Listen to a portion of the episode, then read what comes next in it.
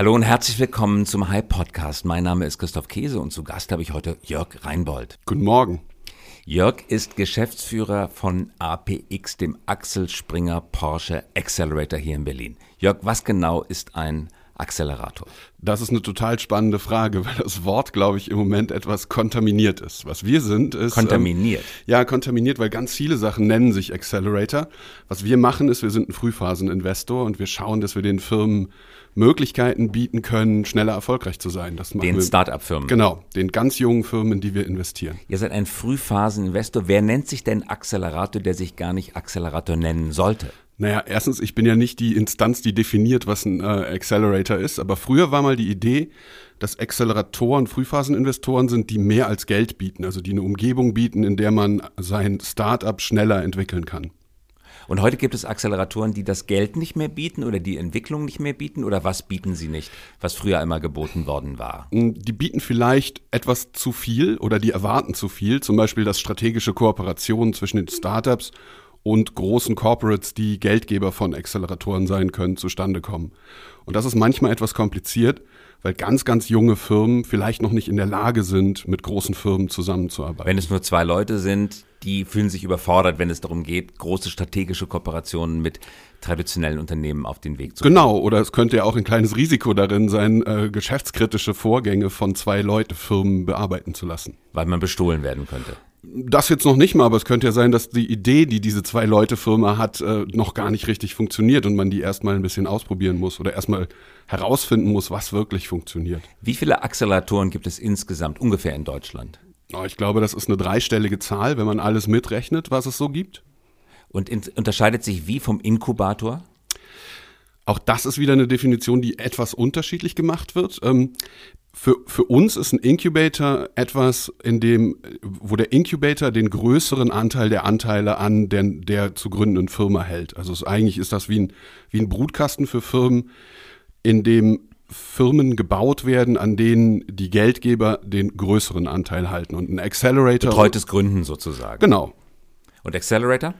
Accelerator ist, da gehört den Gründerinnen und Gründern die Mehrheit der Firma. Und Sie nehmen den Accelerator als Investor mit rein. Du sagtest, ihr seid Frühphaseninvestor.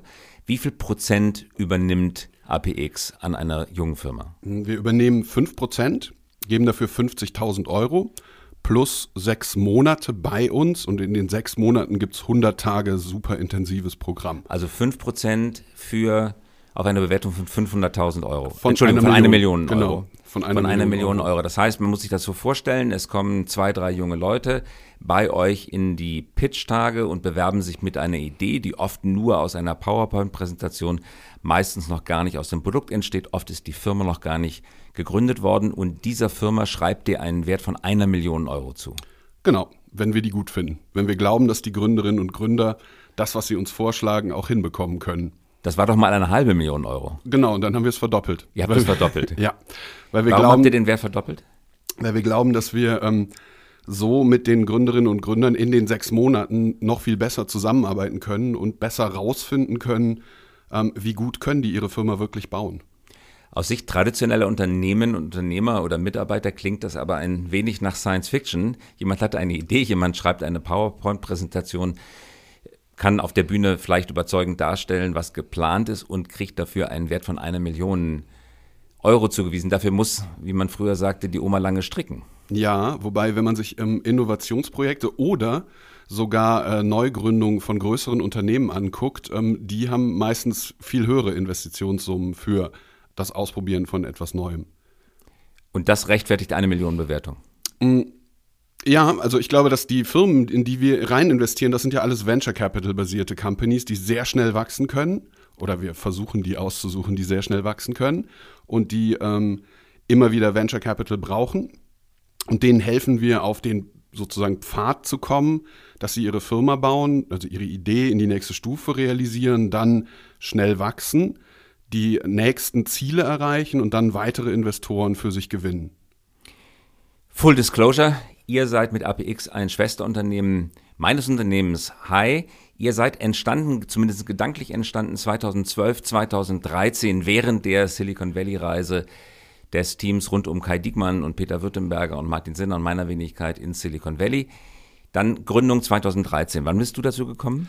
In 2013, ein paar Wochen nachdem es losgegangen ist. Ich war ähm, in der ersten sozusagen Jury drin, die die ersten Startups ausgesucht hat. Und ich fand das so spannend, ähm, was, was da passierte, die Qualität der, der Teams, die wir gesehen haben und ähm, vor allen Dingen auch die Qualität der Leute, die das gemacht haben, dass ich ganz große Lust hatte, da mitzumachen. Und äh, zum Glück habt ihr mich dann eingeladen, das zu machen. Und zu den ersten, die sich beworben haben, gehörten tatsächlich die Gründer von damals Papaya, heute N26. Genau, das, das war einer der Gründe, weshalb ich sagte, wenn solche Leute sich hier bewerben und da mitmachen wollen, dann, ähm, dann scheint das was Gutes zu sein. Und dann müssen wir mal schauen, dass wir noch mehr davon finden. Erzähl doch mal von der Bewerbung von dem, was später N26 wurde. Na, das, das war so, wie, das, wie wir das damals gemacht haben. Ähm, wir haben halt sehr viele Bewerbungen bekommen, die wir uns dann schriftlich angeschaut haben und haben dann Teams eingeladen, die vor uns gepitcht haben. Das haben wir inzwischen etwas äh, redesigned. Ähm, genau, und die, die beiden Gründer, Maximilian und Valentin, die haben halt ihre Idee Papaya gepitcht. Das fanden wir extrem stark.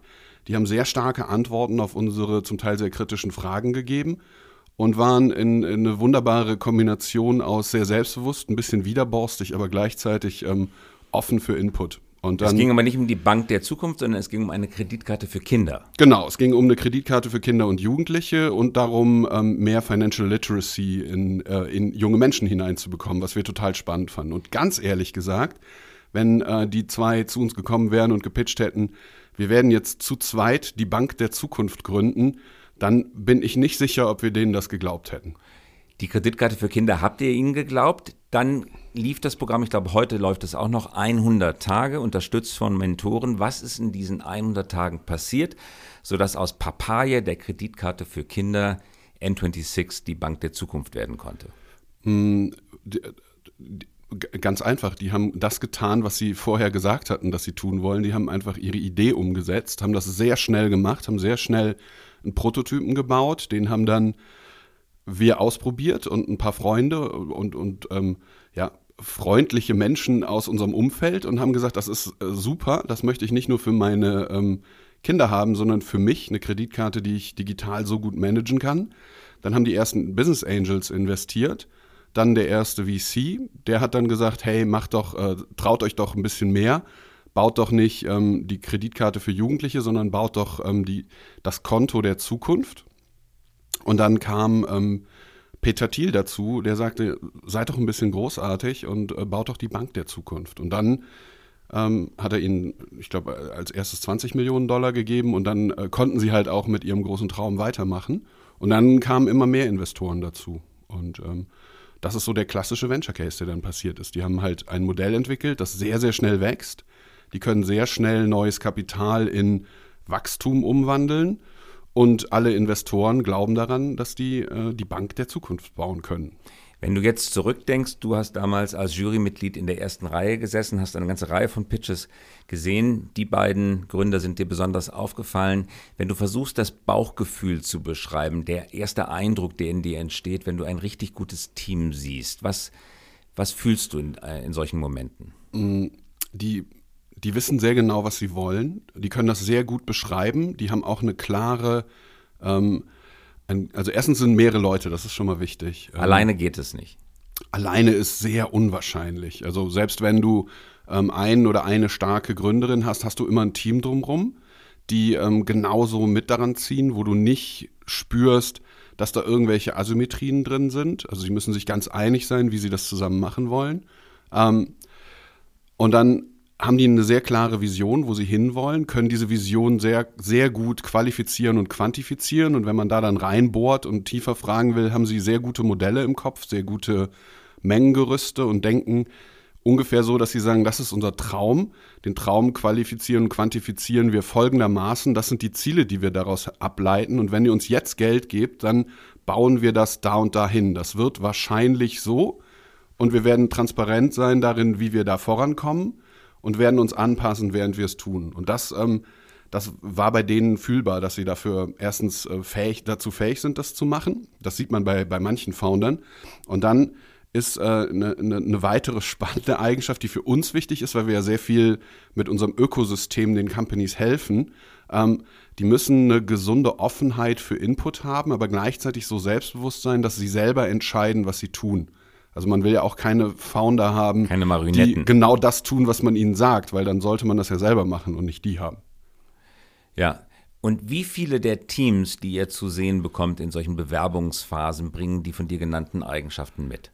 Mm, Also im Moment haben wir eine Quote von knapp unter zwei Prozent, in die wir dann investieren. Also wir müssen uns Zwei sehr Prozent viel der Bewerbung oder derjenigen, die ihr seht? der Bewerbungen, die wir uns ernsthaft angucken. Also Zwei unser Prozent. Bewerbungsprozess sieht so aus, dass wir ähm, wir kriegen wir kriegen sowas wie eine wir nennen das eine schriftliche Bewerbung, die geht über unsere Webseite.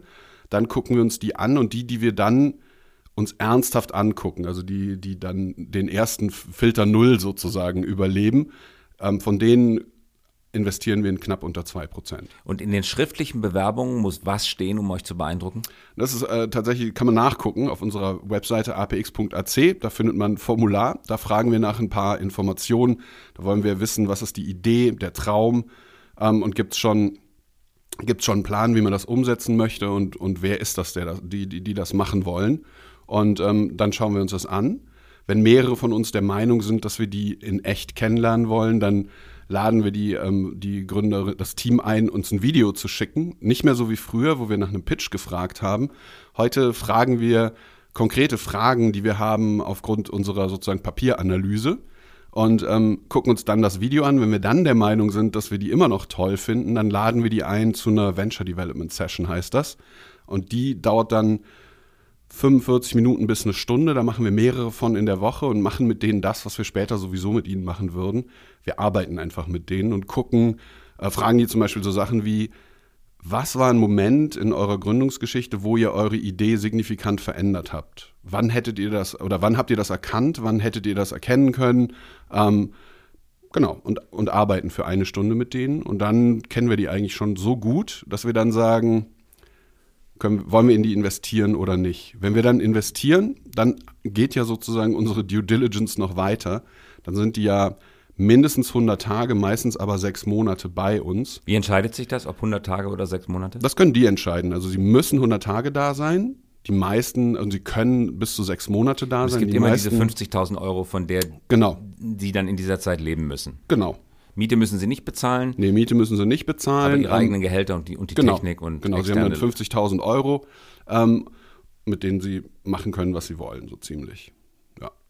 Das Programm dauert also zwischen drei und sechs Monaten und endet wie? Ähm, hoffentlich mit einer, An mit einer Anschlussfinanzierung durch Dritte. Den Demo-Day gibt es noch. Den Demo Day gibt es noch, da äh, probieren wir aber immer wieder neue Formate aus. Der ist ein bisschen kleiner geworden und Wie sehr, sieht der aus, der sehr viel Demo Day? intensiver. Also wir hatten vor zwei Wochen einen. Ähm, da haben wir ein China-Restaurant gemietet, ein ziemlich äh, lustiges. Haben ähm, 40 Investoren eingeladen, die wir gezielt für die sechs Startups ausgesucht haben, ähm, die, die an dem Tag sozusagen präsentiert haben. Und haben dann In einem in China-Restaurant. einem China-Restaurant, Warum genau. nicht bei euch in der Firma? Weil es eine schöne Bühne so- gibt und Zuhörplätze. Ja, ja, wir, fanden das, wir fanden das interessanter. Ähm, also was wir gemerkt haben, ist, die Gespräche sind eigentlich viel relevanter als die, als die große Präsentation. Haben die große Präsentation von jedem Startup, also fünf Minuten lang erzählen, wer bin ich, was mache ich, warum solltet ihr in mich Fünf investieren? Minuten ist die große Präsentation. Genau, das Zur ist die Erinnerung an all diejenigen, die uns jetzt zuhören, die ihre großen Präsentationen in den traditionellen Firmen mal auf 200 Seiten und in einer Stunde darstellen. Die große Präsentation bei Startups ist fünf Minuten. Genau, fünf Minuten und dann ist eigentlich das Spannende. Dann geht es ums ähm, sich besser kennenlernen, indem man sich unterhält. Und das geht in China-Restaurants sehr gut, haben wir uns überlegt. Ähm, hat auch tatsächlich funktioniert, weil man in China-Restaurants gut miteinander reden kann. Da ist die, Kult die chinesische sozusagen Essenskultur besteht aus Reden und äh, dabei Essen. Und ähm, das geht, ging hervorragend und wir hatten dann sechs Tische und haben die Startups einfach mit Investoren gemischt und haben einmal am Abend die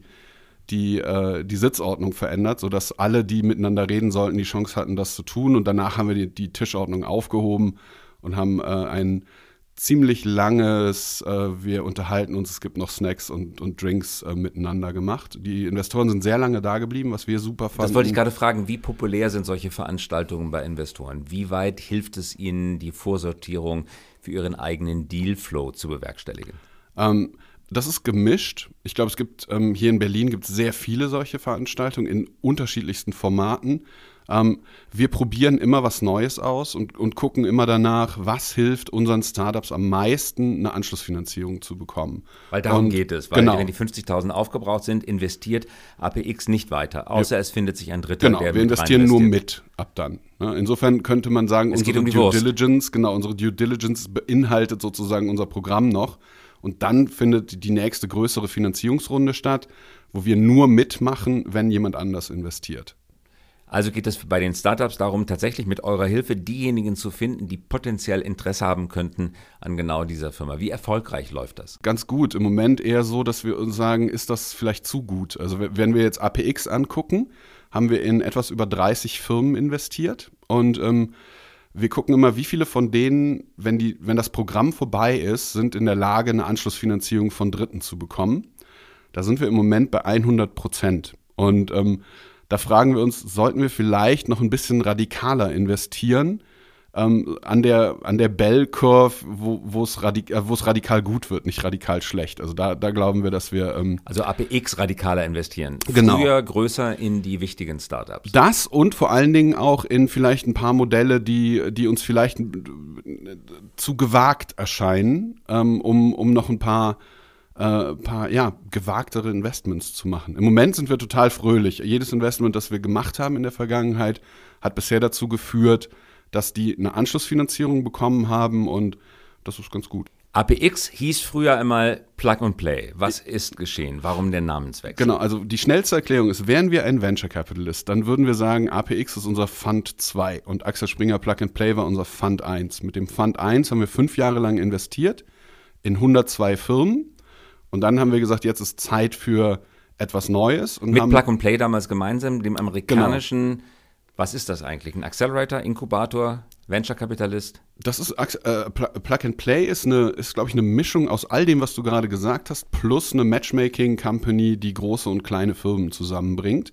Und ähm, unser Gefühl war, dass das Plug and Play sich in in den letzten ähm, letzten Monaten von Axel Springer Plug and Play immer mehr darauf konzentrieren wollte, große und kleine Firmen miteinander zu matchen, also die, die einander vorzustellen und dann schauen die, was sie miteinander machen wollen.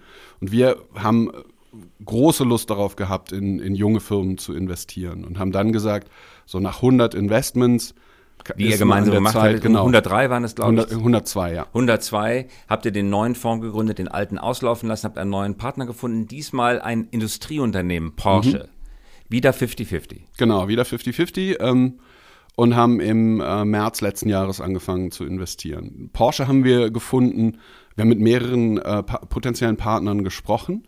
Ähm, was wir an Porsche spannend fanden, war die, die Geschwindigkeit, in der die ähm, sich mit uns beschäftigt haben und in der sie ähm, mit uns geredet haben. Da warst du ja auch mit dabei. Ähm, ich ich habe die auf einer, die hatten so eine Strategiekonferenz, da habe ich ähm, erzählt, was wir so machen und dann äh, riefen die eine Woche später an und sagten, wir wollen gerne genauer rausfinden, was ihr da macht und ähm, wollen uns treffen.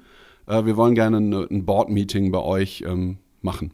Und dann haben, weiß ich noch, haben wir zwei ihnen zusammen erklärt, ähm, was macht eigentlich High und was macht APX oder was macht Axel Springer Plug and Play, was sind die Unterschiede und warum ist beides extrem wichtig. Übrigens nur am Rande, was heißt eigentlich APX? Das habe ich nämlich auch gelernt ja. kürzlich. Ja, also das, äh, das, der Apex ist der Punkt in der Kurve, wenn man Autorennen fährt, äh, auf dem man wieder Vollgas geben kann. Und genau, ja, das ist Und so. durch Zufall ist es auch die Abkürzung für Axel Springer Porsche Accelerator. Passt Genau, also genau, ganz gut. Wessen Idee war das? passt. Ähm, lustigerweise war, war unsere Idee, dass wir AXP heißen wollten und äh, fanden das eigentlich ganz schön.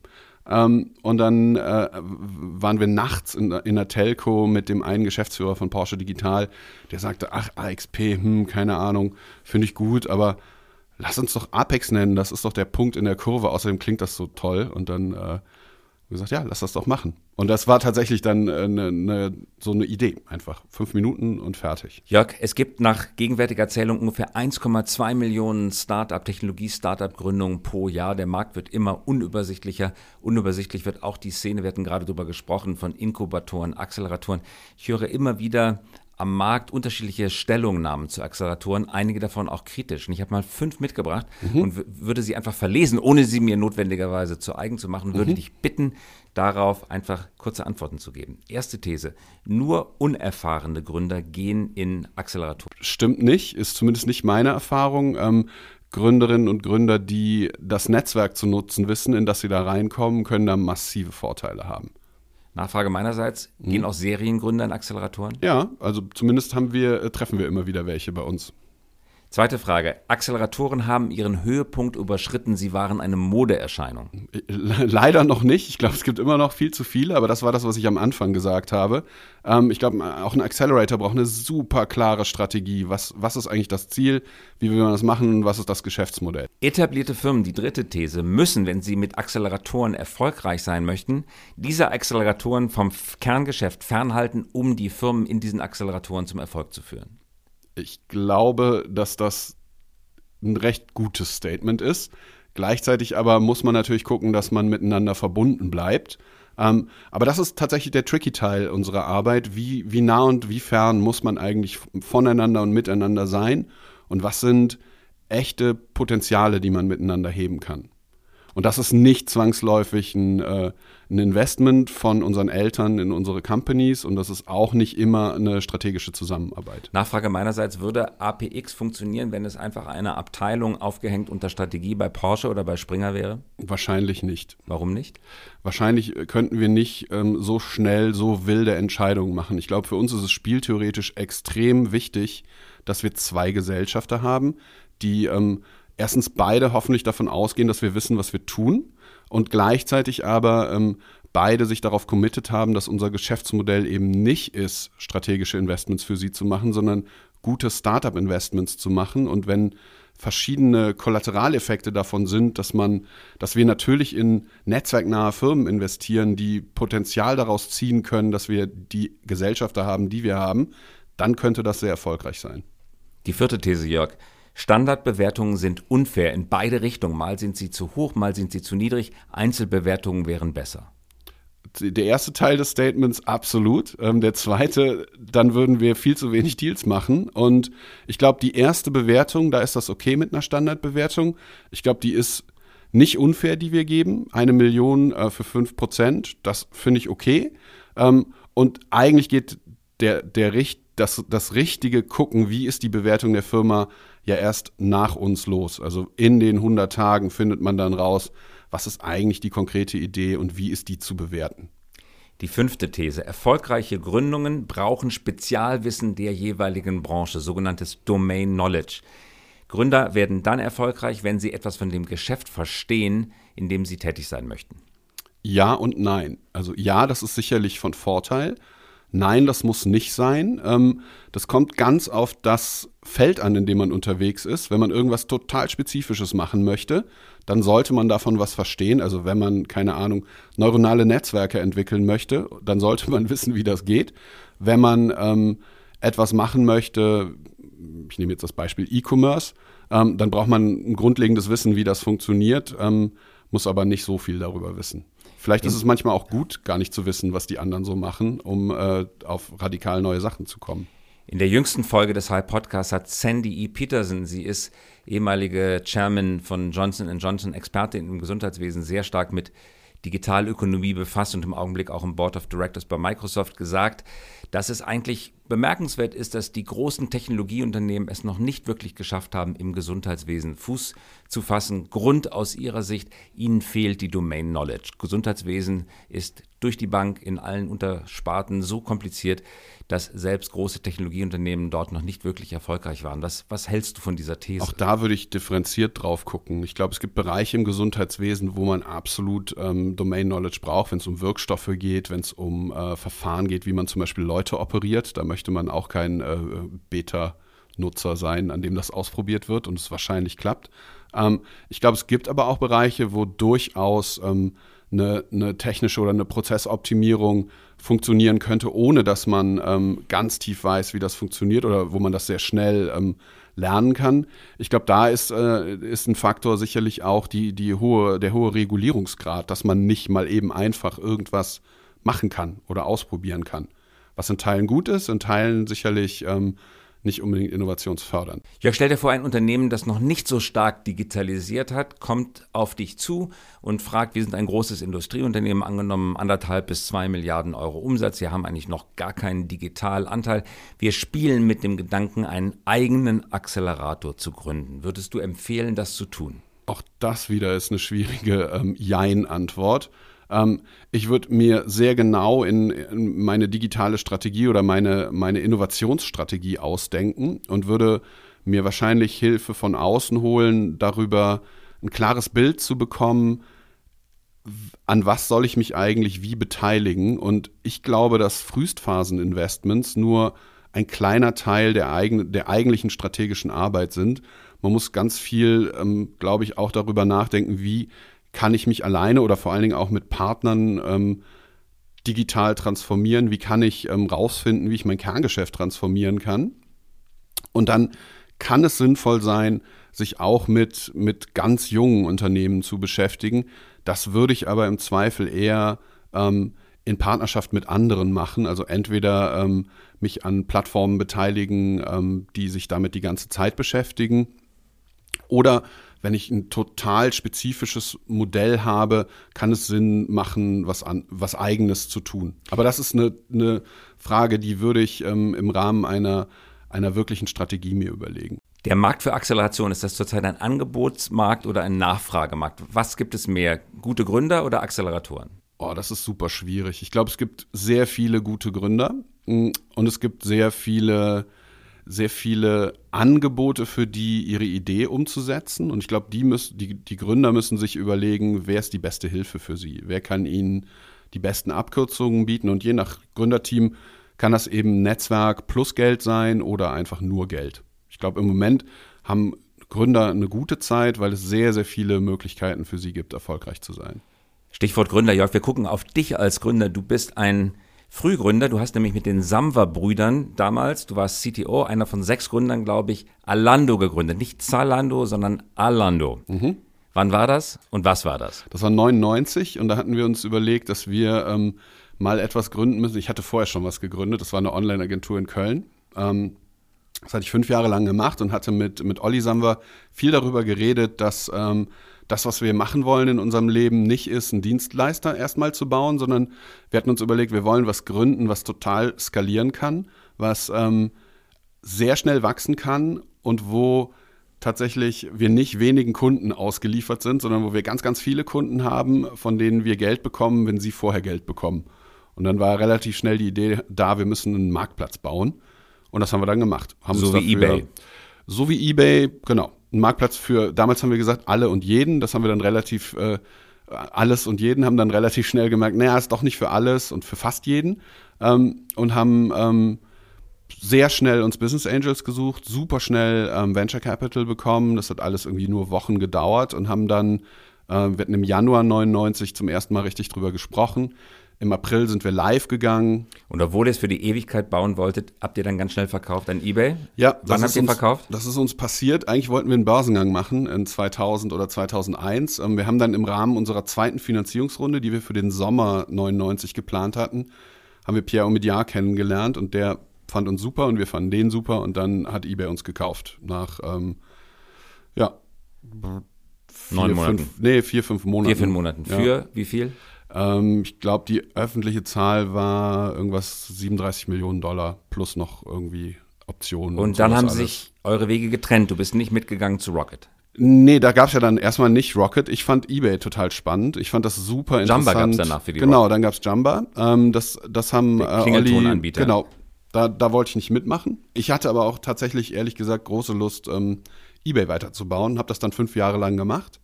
Und ähm, genau, habe mich dann ähm, habe mich dann um meine Zwillingssöhne gekümmert, erstmal für ein halbes Jahr. Ähm, und dann habe ich angefangen, als Business Angel zu investieren. Und zwischendurch die bekannteste Berliner Kaffeefirma gekauft, die kurz vor der Pleite stand. Die war pleite, nämlich Einstein. So genau. Und du hast diese Firma gerettet, saniert, wieder auf die Beine gestellt und dann weiterverkauft. Genau, das waren wir aber zu viert, das war ich nicht alleine. Und das ist auch so ein Ding, was ich gelernt habe in meinem Leben. Ich mache am liebsten Sachen mit Leuten zusammen, die ich gerne mag. Inzwischen habe ich gelernt, ähm, ich muss mich ganz genau entscheiden, immer sollen das meine Freunde sein oder äh, meine Geschäftspartner. Und ich habe einen einzigen Freund, der ist mir so wichtig, mit dem würde ich nie eine Firma gründen, obwohl wir immer wieder, ähm, wieder Ideen haben, was man machen könnte, aber das müssen wir immer alleine machen, weil der mir so wichtig ist, dass ich mit ihm, weil wenn ich mit jemandem gründe, dann entscheide ich mich im Zweifel immer für die Firma, nicht für die Freundschaft. Und Wichtiges Jörg, Thema auch mit Gründern. Richtig. Und die allerletzte Frage aus dieser vielfachen Gründungserfahrung in deinem eigenen Leben, in den Gründungen, die du beobachtet hast als Investor, aber jetzt auch bei Plug and Play und APX. Was ist die eine Lehre, die man mitgeben kann? Junge Leute, wenn ihr gründet, dann müsst ihr folgende goldene Regel auf jeden Fall einhalten. Das, wenn ich nur eine Einwortregel aufstellen dürfte, dann wäre es machen. Und wenn die mehrere Worte äh, um, um, umfassen darf, ist es tatsächlich machen und immer lernen. Lernen, was passiert aus dem, was ich tue, wie kann ich meinen Traum in in, äh, wie kann ich meinen Traum qualifizieren, quantifizieren, Ziele setzen, mir überlegen, wie will ich diese Ziele erreichen, die Ziele erreichen, mir angucken, was ist das für eine Realität, die ich damit kreiere, Feedback Loops bauen und mich fragen, wie kann ich das noch größer machen und wie kann ich mit mehr Leuten das noch besser machen. Das ist die Lehre von Jörg Reinbold. Herzlich willkommen, dass du hier warst. Danke sehr. Jörg Reinbold von APX, dem Accelerator. Und das war der Hype Podcast. Mein Name ist Christoph Käse und wir hören uns wieder in der kommenden Woche.